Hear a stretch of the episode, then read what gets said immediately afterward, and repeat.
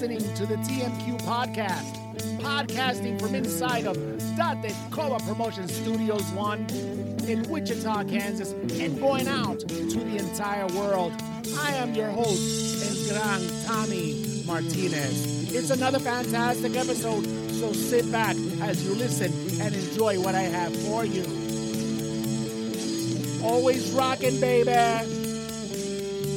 because this is what it's all about. Wow, that's a lot of energy. Yes, welcome to the TMQ Podcast Season 1, Episode number 2. You're going to be rocking with me, El Gran Tommy Martinez, which, by the way, has been having a phenomenal uh, end of the fall season, beginning of the winter season. Last weekend, I was down at the Temple Live here in Wichita, and I was finally able to see my buddy and music instructor, the mighty Aaron Epp, the gargantuan guitarist in the great local band Throes of Rejection, also known as the premier Pantera tribute band. If you know me personally, you know that thrash metal of that sort is not my scene. I know of it. A lot of my acquaintances are into that kind of stuff, but I just never really caught on to it. But I finally went to a show, and I'll tell you what, Throes of Rejection provided for me a lot more appreciation than what I thought. For being that thrash, hardcore, growling metal, it was a very laid back environment. It was a family environment. There was people there even with their kids, and I'm talking about kids less than 5 years old. And of course, everybody was having a good time. I want to shout out again to my buddy Aaron. Thank you, man. Thank you for that invitation. And uh, you're a really humble dude, man. Because I was looking at you, man, while you were playing, and you were just, you know, kick back. If it would have been me, Mr. Ego, I would have been in the front, kicking people around and get out my way to show my skills. Because that man does have some skills on that guitar. Now that I think about it, I'm going to ask him to come on my podcast. I want to speak with him about the tribute bands, this whole thing that I've been speaking about for the past year. And I view it as the future of rock and roll, at least of uh, music that uh, many of us enjoy. And unfortunately, for whatever reasons, the performers, the people who came up with this are either not here on earth no more, they've broken up for whatever reasons, or health doesn't permit them to go back on stage. And these tribute bands are now filling in that gap. I just wonder what a great player of an instrument such as the electric guitar has to think about that. You know, not a person who creates music cheaply through computers and whatnot.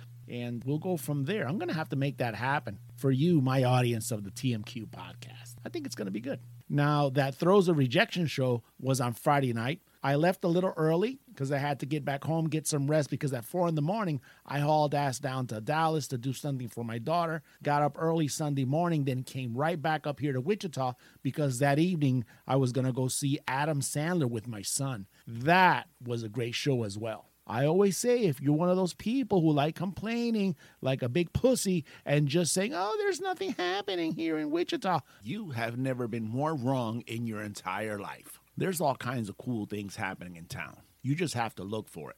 And before I move on to the juiciness of this podcast, I want to say hi to my friend, the wondrously beautiful Betzy Calderon, who was out again on one of her world travels and always takes the time to send me these really cool things that she finds on her trips. This time it was to Iceland and to Thailand. And I have it right here. It's in this uh, package. I open it up and let's take a look. Oh, oh, it's from the Hard Rock.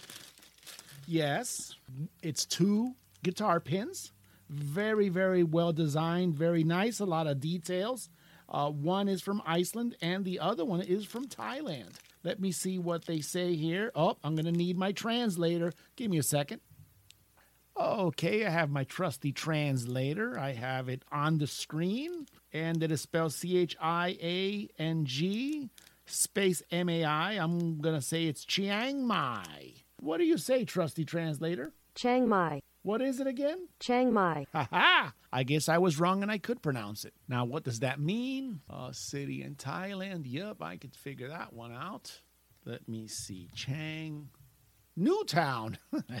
so this is from the Hard Rock in Newtown, Thailand. Let's see my luck with the second one. Okay. That one is spelled R E Y. Hell, I'm just going to write this in here R E Y. And a bunch of letters that don't uh, make any sense in the order that they're in. And voila. Reykjavik. Yeah, screw that. There's no way I'm going to pronounce that one. But language isn't really a barrier when it comes to rock and roll. Thank you again, Betzy. A big, big, big hug for you and your family. And thank you for the Christmas card. Uh, we let me appreciate that. And to Betzy and the rock and rollers of Iceland, Thailand, and the rest of the world, guess what? This one is for you.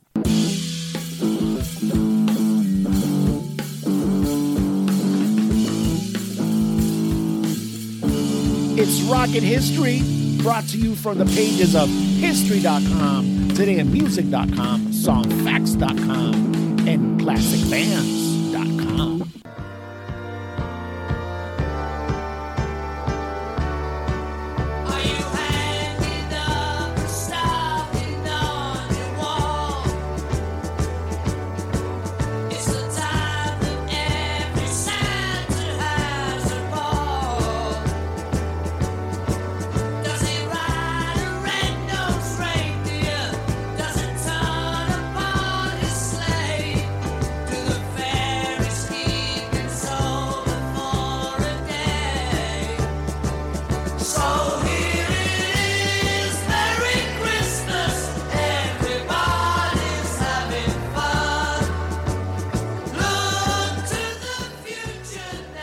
1973, Slade, the mighty Slade releases Merry Christmas, everyone. It's Christmas time. You knew I was going to throw something at you that had to do with this season, even though I'm really well aware that the Christmas season is not happy for everybody, unlike the uh, Slade song suggests, right?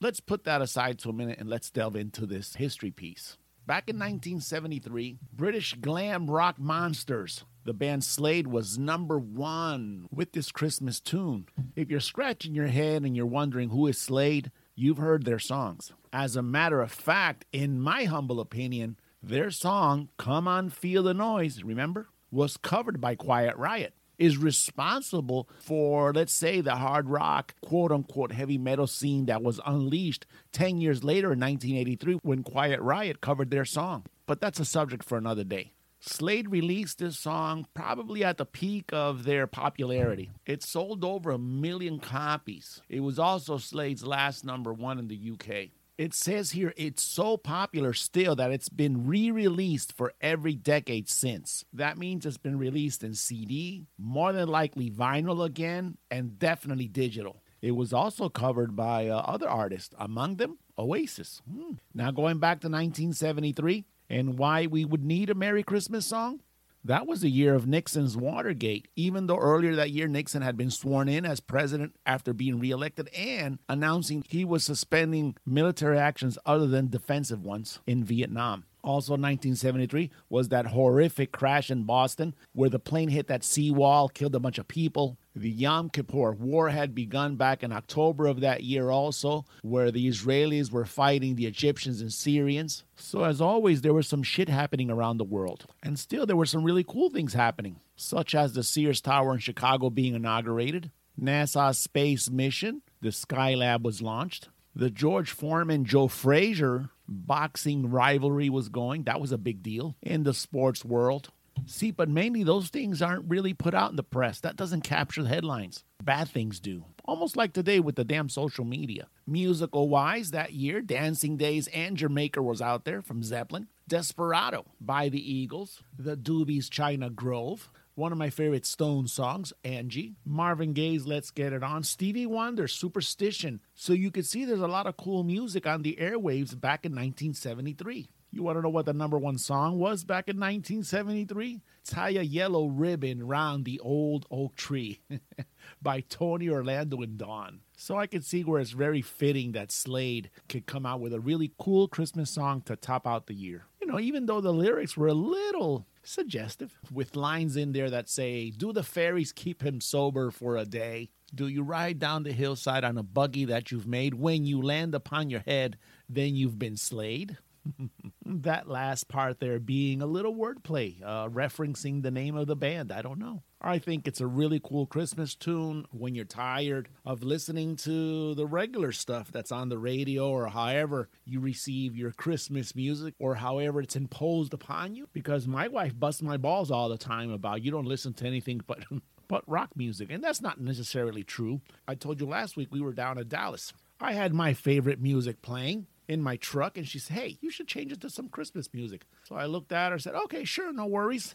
and I Googled heavy metal Christmas music, and guess what? Something came on on YouTube. So check it out Slade's Merry Christmas, everybody. Christmas was spelled with an X. And by the way, it's also one of those great kind of anthem songs where everybody could get together at a party and just sing it. There you go. I even threw in that little recommendation there so uh, you guys could have some fun with your friends. Here, let me stop this real quick. I gotta take a whiz. I'll be right back. Okay, I'm back. I'm back. Let's just keep this podcast rolling. And that's Van Halen's Jump. Symphonic version. Here we go. One,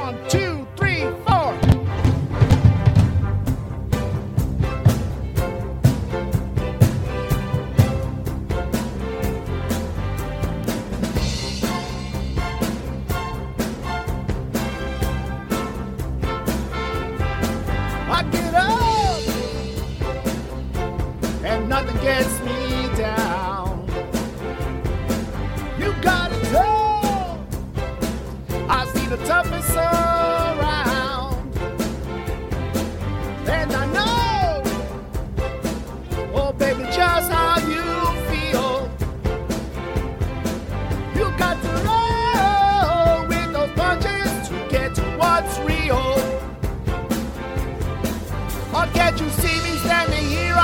back against the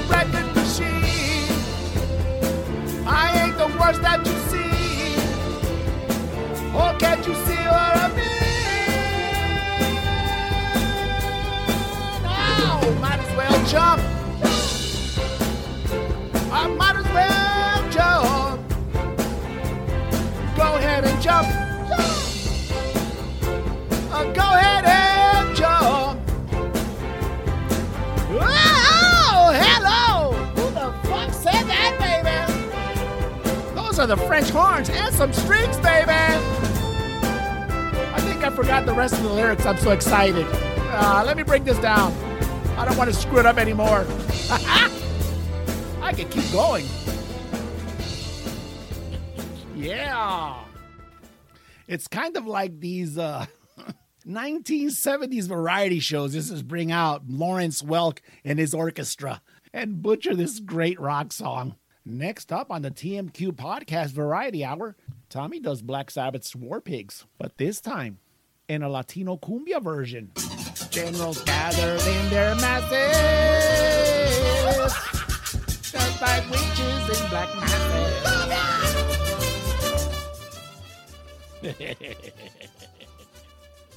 No, I want to up my audience, not run them away. Now, actually, I'm curious of how that Van Halen song came out in the mix. That was way out of my vocal range. Not that I have an actual vocal range either. I'll just listen to it later. If I listen to it now, I'll probably take it out. Let's get back to Van Halen's jump.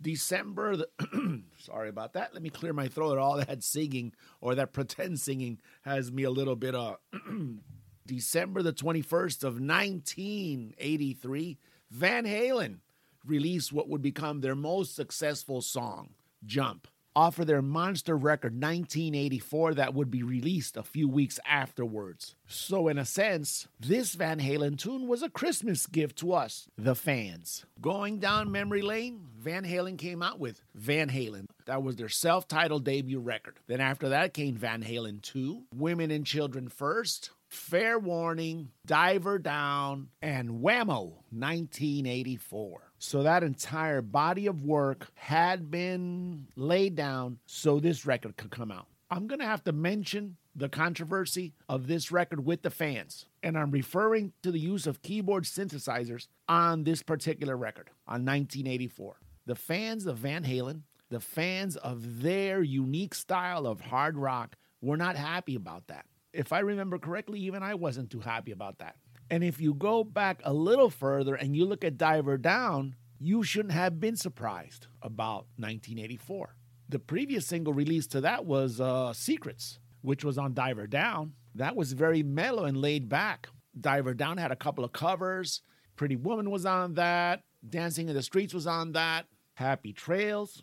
And there was also a song on there called Cathedral. That sounded like a synthesizer. Some of us just forgot that Eddie Van Halen was a classical trained pianist. Returning back to Jump, the synth line had been written a couple of years prior to whenever they recorded it, but the band rejected it. Ted Templeman, their producer, dusted it off and gave it to Roth and said, Here, come up with some lyrics to this. The lyric story to that varies from something to a jumping stripper to Roth seeing a news story the day before about some suicidal guy that was ready to jump off of a building and he thinking that people may wanted this uh, jumper to take the plunge by egging him on and saying jump! I was 18 years old when this song came out. I was at fort benjamin harrison doing my advanced training in the army. At night we used to go like to this little shopette kind of place. There was video games and some other stuff there and obviously tvs and they were playing this video on mtv it was just four guys playing this really great song that just starts growing on you. Then later on you think man what an asshole i am having opinions about songs and whatnot as if i have the talent to create that kind of stuff.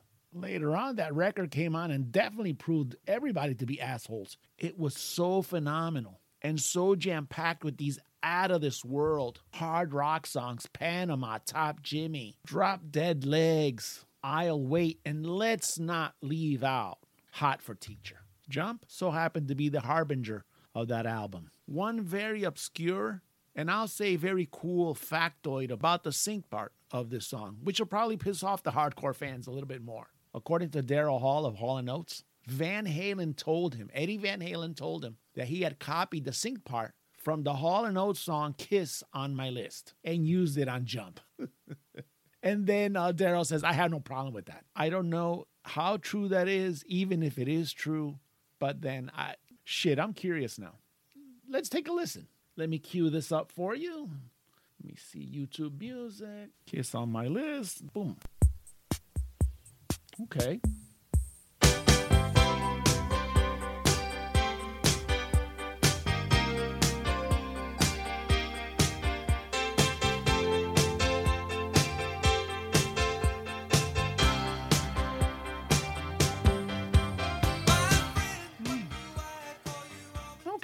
There's uh, Hall and Oates Kiss on my list. Great song, by the way. I like it a lot. Let's switch gears. Find Van Halen's Jump. You think I'd have that one ready versus that symphonic version I played at the beginning of this segment. And here we go.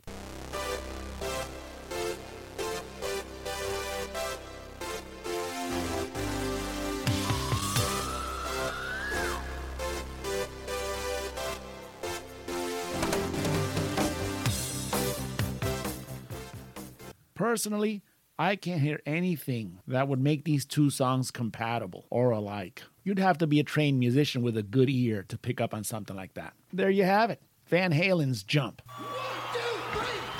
This weekend. Oh, yeah. Kiss!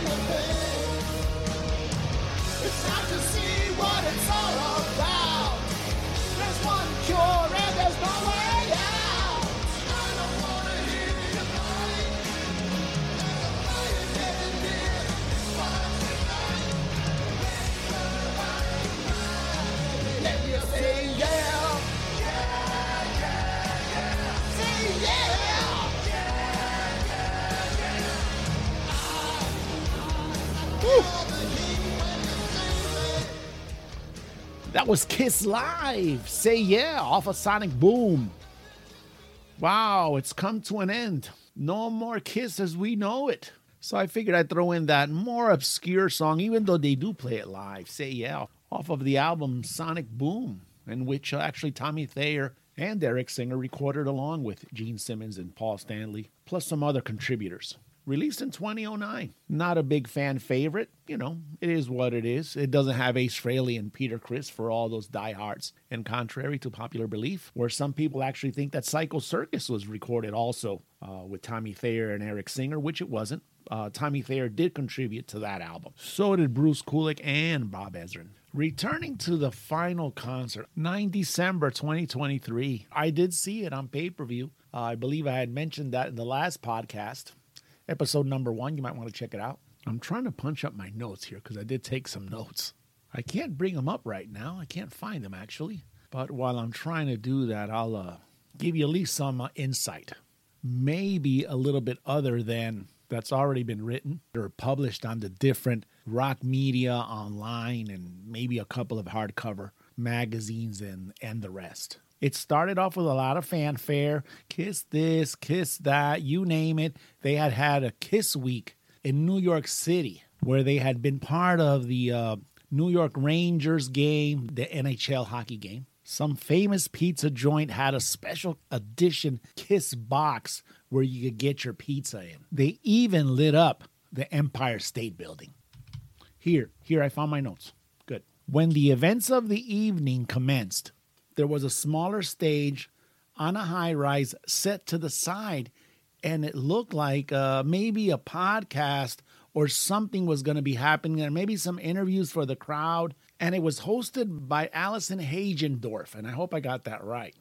I had no idea who the hell she was. She looked kind of familiar, like one of those uh, one of those celebrities that host shit that occur in Las Vegas. So at the end, I wrote her name in the credits, and that's how I came up with it. But all it was really was eh, kind of talk showish, uh, and it was you know not to be unexpected. It was a big love fest for Kiss, and they didn't even come out. It was all videotaped interview prior to. I was expecting a bunch of rock stars, other musicians, maybe an actor here or there that had some history with Kiss and would tell some of their stories, that kind of thing. She brought up Desmond Child, and I know Desmond Child because he's written all these great songs for these other bands. And Desmond Child has a lot of rock and pop credibility. But then she brought up Gene's and Paul Stanley's kid, who, by the way, had opened, Paul Stanley's kid, had opened for Kiss with his band Amber Rose before this podcast thing had started. So no nepotism there, right?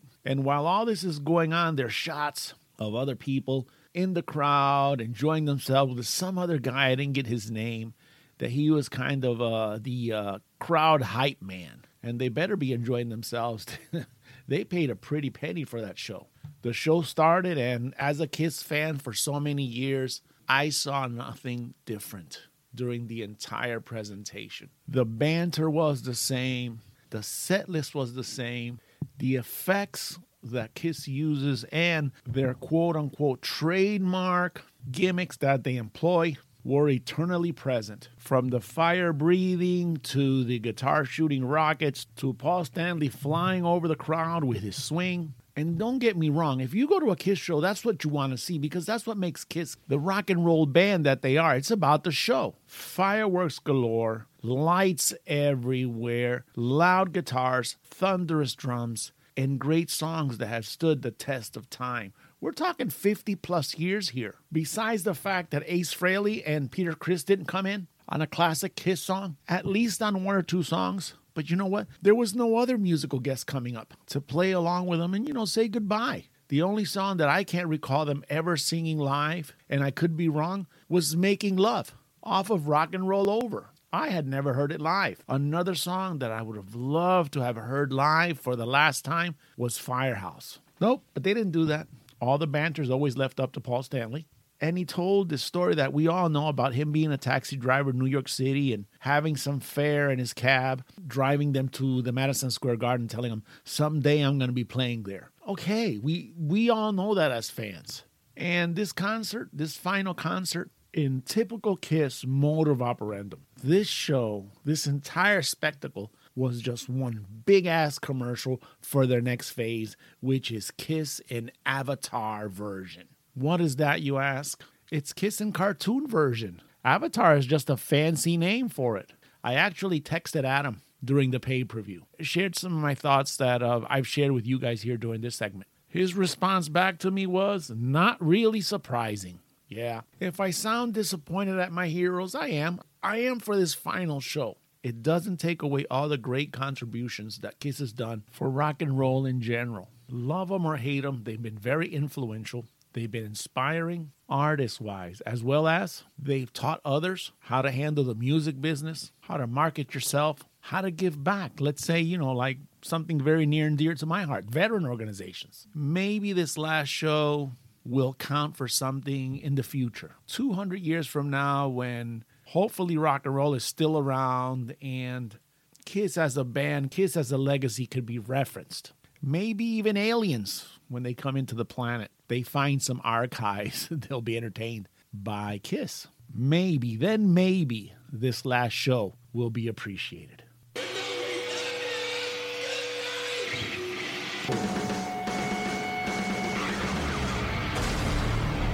Thank you, Kiss. I just remembered I have one more last replay of that pay per view. Huh, maybe I'll check it out.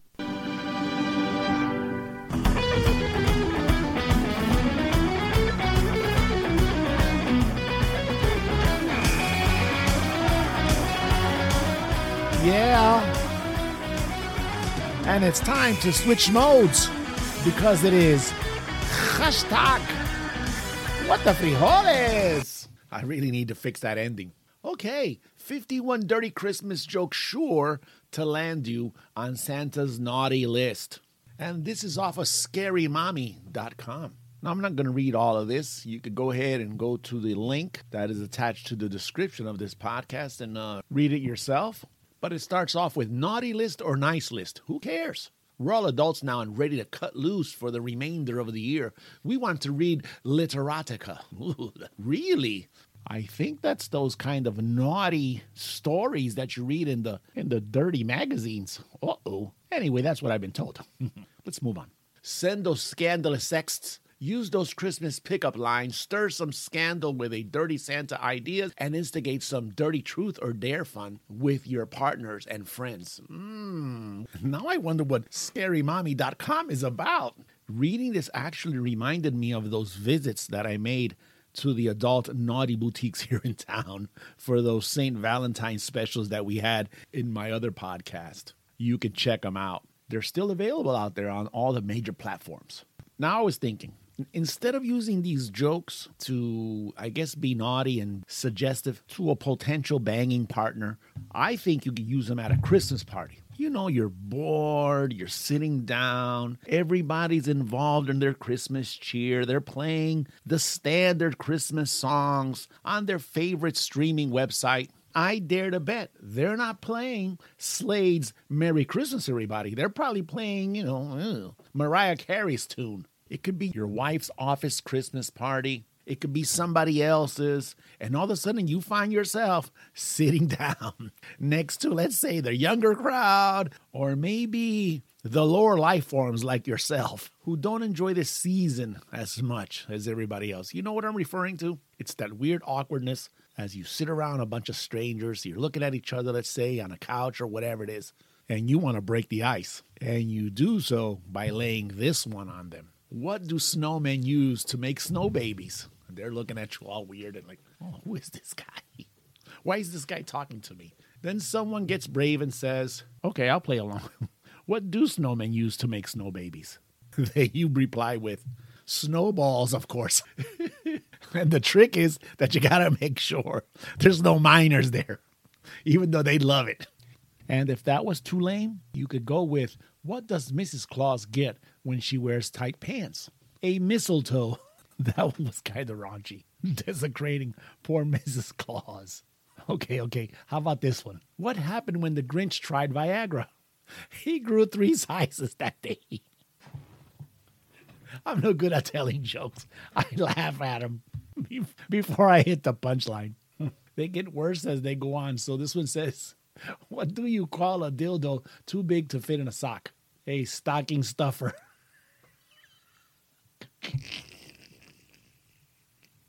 oh man. Just go to the link attached to this uh to this podcast description and you know you can refine some of your repertoire. It doesn't have to be some boring party. You could go to some family gathering and lay this one on your grandma. I'm sure she'd love it.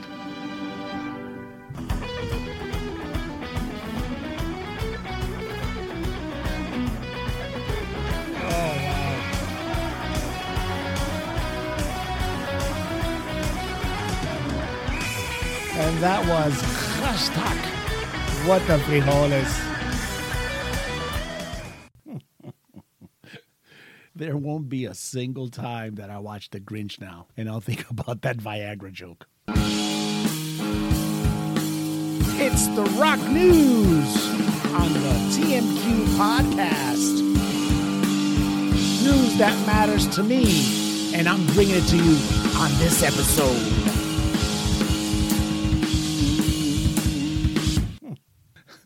Let's be done with the bullshit and get down to the business of the current rock news. In my uh in my years now doing these podcasts and doing the research and things like that, I noticed that during Christmas time, the holiday season, we have a lack of actual current news in all the major online uh, rock and roll magazines, such as Loudwire, Ultimate Classic Rock, things like that, right? So they go back and they revisit or make list or the best of or this happened on this year, things like that. And I think the reason for that is because during the holidays, you know, people take breaks and whatnot. So why wouldn't our rock heroes do the same thing? This year's been no different. So they've come up with some bullshit ones.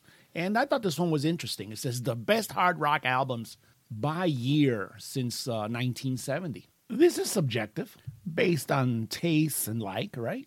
So loudwire.com says 1970, they found the best one to be Zeppelin 3. Now keep in mind, they did say hard rock, not hard rock acts. Because Zeppelin 3 has a lot of, uh, you know, chilled out songs. Uh, some of them are slow. Uh, sure, they have that pounding hard rock element in there, but they're not anything close to the previous two albums because if you remember, this is the one that gave you Gallows Pole. It also gave you Since I've Been Loving You, Tangerine. Maybe a little bit more on the hard rock side would have been Immigrant Song. And Zeppelin took a gamble with this, and it really did pay off because they incorporated a lot of other instruments here. They had a Hammond organ, they had a synthesizer, they had a double bass, they even had a song with a pedal steel guitar. My favorite tune off of that album is probably Gallows Pole. It tells a cool story about a guy who's ready to face the gallows. You know, he's going to be killed for whatever crime he did, and he's just waiting for somebody uh, from his family or friends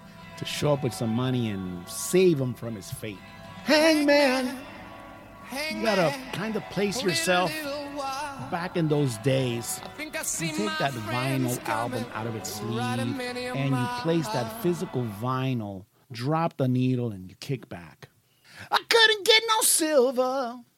I couldn't get no gold. You know that way I'm too damn poor. Take me to the gallows pole. Again, subjective, and Loudwire does end up putting at the end of that little piece in the article that this album sold 6 million copies, which quantifies it, gives it some validity. There's some other cool albums listed here. Kiss is on there for 1974. Aerosmith's Toys in the Attic. In the 80s, you have ACDC, Rush. Van Halen makes it in a couple of times. Obviously, Guns N' Roses. Like everything else, I'll link it to the description of this podcast. You can check it out on your own. So I won't spoil it for some of you. And maybe uh, drop me a line. Tell me what you think. Maybe you'll agree with some of them. Maybe you won't.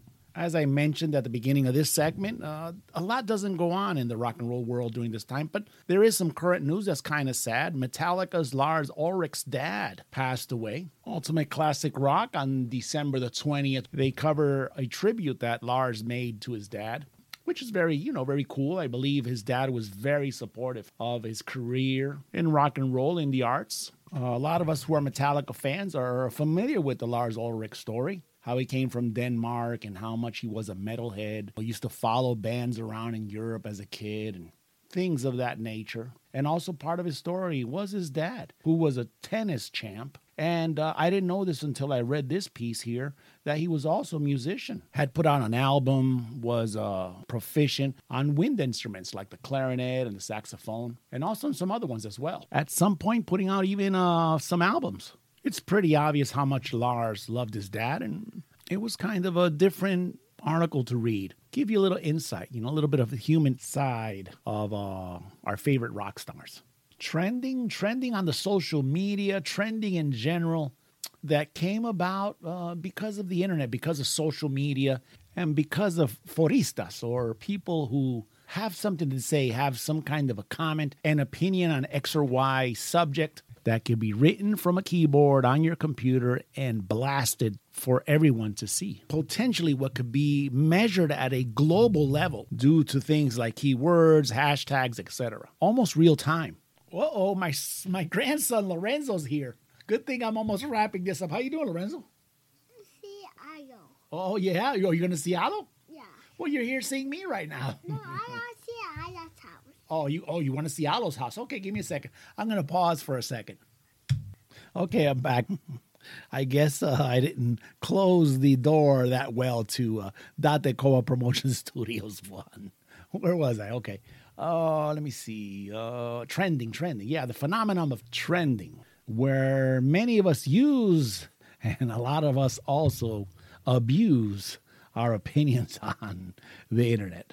Loudwire reported on December 19th that worst concert is trending. Here's what rock plus metal fans are saying. Music fans were sharing the worst concert they've ever seen as part of a viral trend. You know what I was talking about, the trending on X, where individuals also shout out the first and last concerts they've ever seen, but the ones we're interested in are the worst because this is what the story's about, at least in the opinions of these foristas, these commentators. So we're going to hit the link on the news story. It'll take us to X, and from X, we will hit the hashtag worst concerts.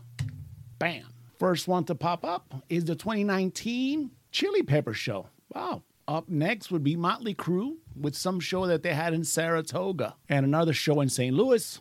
Next up is Ace Frehley, ex Kiss guitarist alumni, who, by the way, has a new record out streaming right now titled 10,000 Volts. It's pretty good, I thought. Very rocking. The Offspring that was in uh, St. Louis in 2023 say had a bad show. I'm kind of glad uh, to see that Bob Dylan's on there too. It's very, and I hate to say this, diverse. It's a very uh it's a very opposite poles list. Kanye is on there and some other artists like Green Day and 30 Seconds to Mars, Liam Gallagher.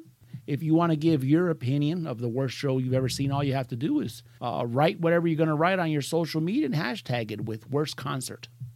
And to close this segment out and close out my podcast, I'd like to tell everyone that according to both Loudwire and Ultimate Classic Rock, Motley Crue has canceled their New Year's Eve show. If you go by those reviews on Worst Concert Ever, you'd probably go, Ooh, I just got saved. And this press release was just put out December the 21st. Motley Crue has canceled their planned Crew Year's Eve 2023 concert scheduled to take place in Palm Springs on New Year's Eve this coming December the 31st. And that would be Palm Springs, California. If you know anything about that area or been out to Coachella, things like that, that's more or less the area where this show was going to take place. I was out there uh, a couple of times when my daughter lived in California. So I went to a few venues just to kind of see where they were held at. There was no actual event going on, it was just out of curiosity. The crew camp put out a simple statement that read, it is with deep regret we must inform you the Crew Year's Eve show in Palm Springs is being canceled,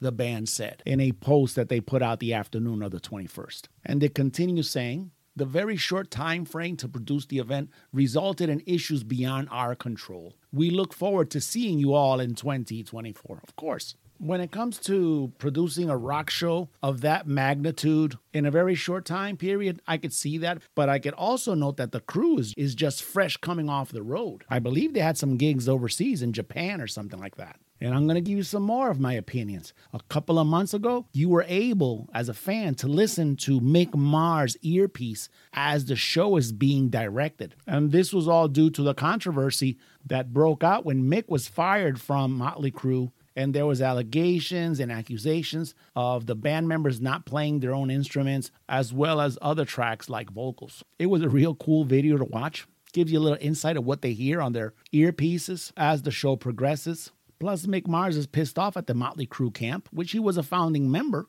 and throws everybody under the bus, minus himself, because he still claims that he played his own instruments. Returning to Motley Crue, I say that Motley Crue's almost the next kiss. If that's the case, being that well rehearsed and being supported by tracks. When you have a monster team behind you, I don't know really how much does it take to produce some kind of show that will maybe give you a little variety than the regular standard fare Motley Crue show. That's my two cents on that cancellation by Motley Crue. And that closes out this segment and the podcast. And that's my new cue. I've been dying all episode to play it. As my exit, as I leave this podcast. Written by moi, performed entirely by moi on the drums and the bass. I hope you give it a chance. Kick back and listen to it.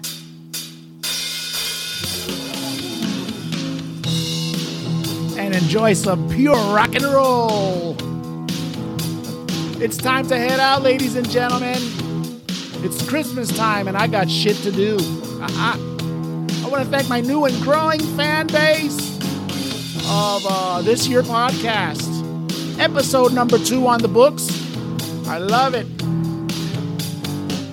I'll ask you don't let anyone tell you how you should think. Use those research skills and call out whoever it may be on their bullshit, even me.